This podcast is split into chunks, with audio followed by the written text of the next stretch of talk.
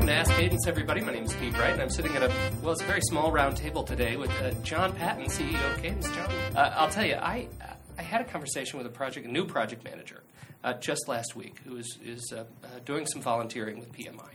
And uh, one of the things that she said provided an echo to me from, from this last year's Congress down in Atlanta, which was OPM3.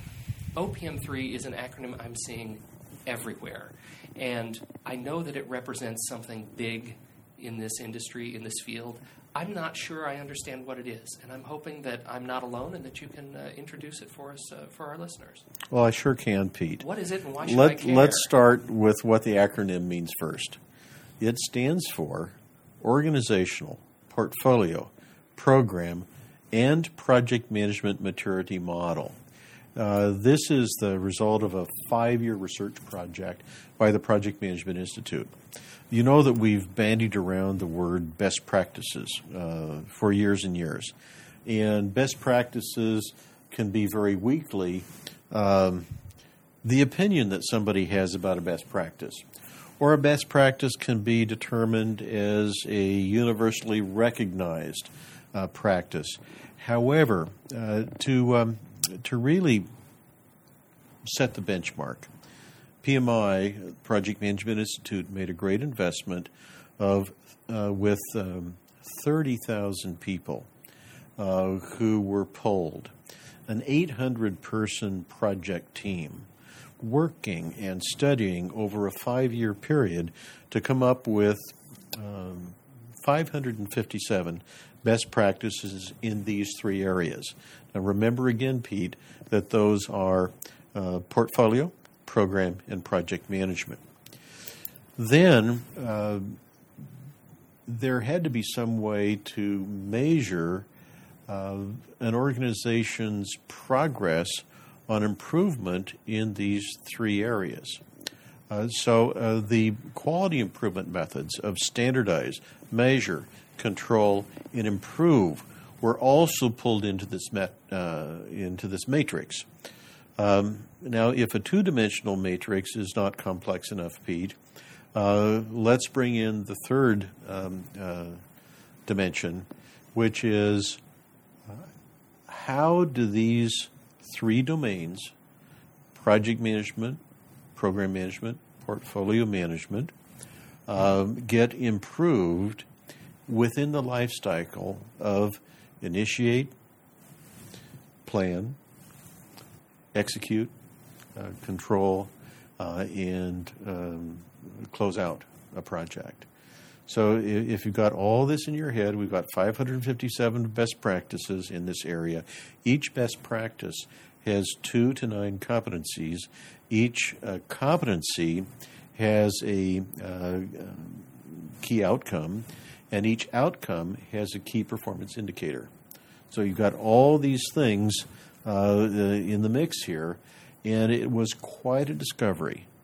Uh, it, it, it is really an expression of the complexity of project management, and then the fact that there are defined best practices within this change management environment. Project management is change management. Now, with all of those best practices, it became absolutely clear uh, from the beginning that we would need an automated tool to work with uh, it and, and, to massage it. Uh, that has been put together, and um, uh, there is also, uh, um, I think, one of the great values of, of the database and tool that's used in assessing uh, best practices within a company and in selecting which best practices we're going to implement is that there is a set of dependency relationships among best practices.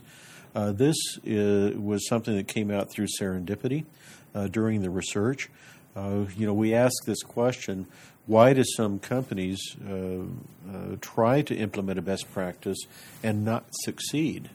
And we found that there are dependencies within this best practice that come from some other side best practice.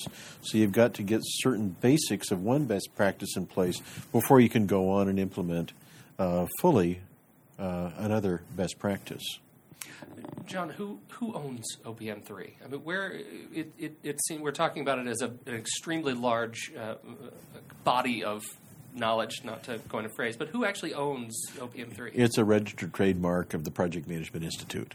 Uh, so by coordinating uh, this body of volunteers and then paying for the structuring and the creation of the database uh, and the uh, assessment and consulting tool, uh, the Project Management Institute retains ownership.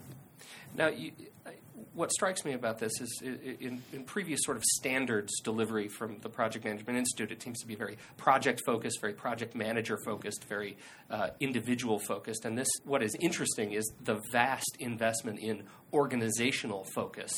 Yes, um, I, I, think Pete, you're reminding me of something that I didn't uh, that I didn't uh, explain uh, as uh, something which will be present in the next version of OPM three.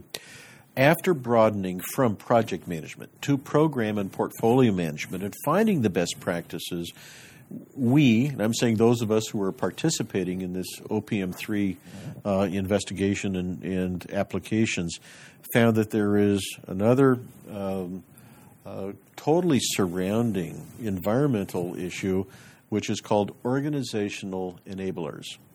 What kinds of things does the organization have in place to enable the implementation of best practices in project management. Sometimes uh, things fail. We hear this over and over again from practitioners. We don't have organizational support for what we're doing, so it's like swimming upstream. We're going to do it anyway. But then we have these uh, these organizational enablers, which we've identified as well, which will enable the faster, better implementation of best practices the uh, this brings up so many questions, John. I think we could go for uh, uh, many, many hours on this topic, and I know many have. But I, I hope you'll come and, and sit down uh, one more time and and uh, and talk about OPM three again. You have another point? Uh, yes, I very much would like to make the point, Pete, that I'm excited about this topic. Um, I was so impressed by it when I first saw it that I decided to um, volunteer during its implementation uh, for the membership on the certification committee, certifying uh, assessors and consultants uh, as um, uh, people who have uh, accumulated the knowledge to work with OPM3. And um, part of that, that actually resulted in, in my becoming chair of the certification committee. So I'm increasingly exposed to it. I believe in it very strongly, and we, um, I, I, think probably in one of our next topics, uh, Pete, we should talk about well, what is the value to the community of having this standard?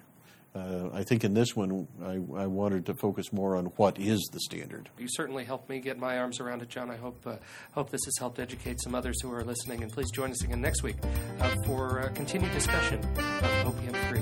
This has been Ask Cadence.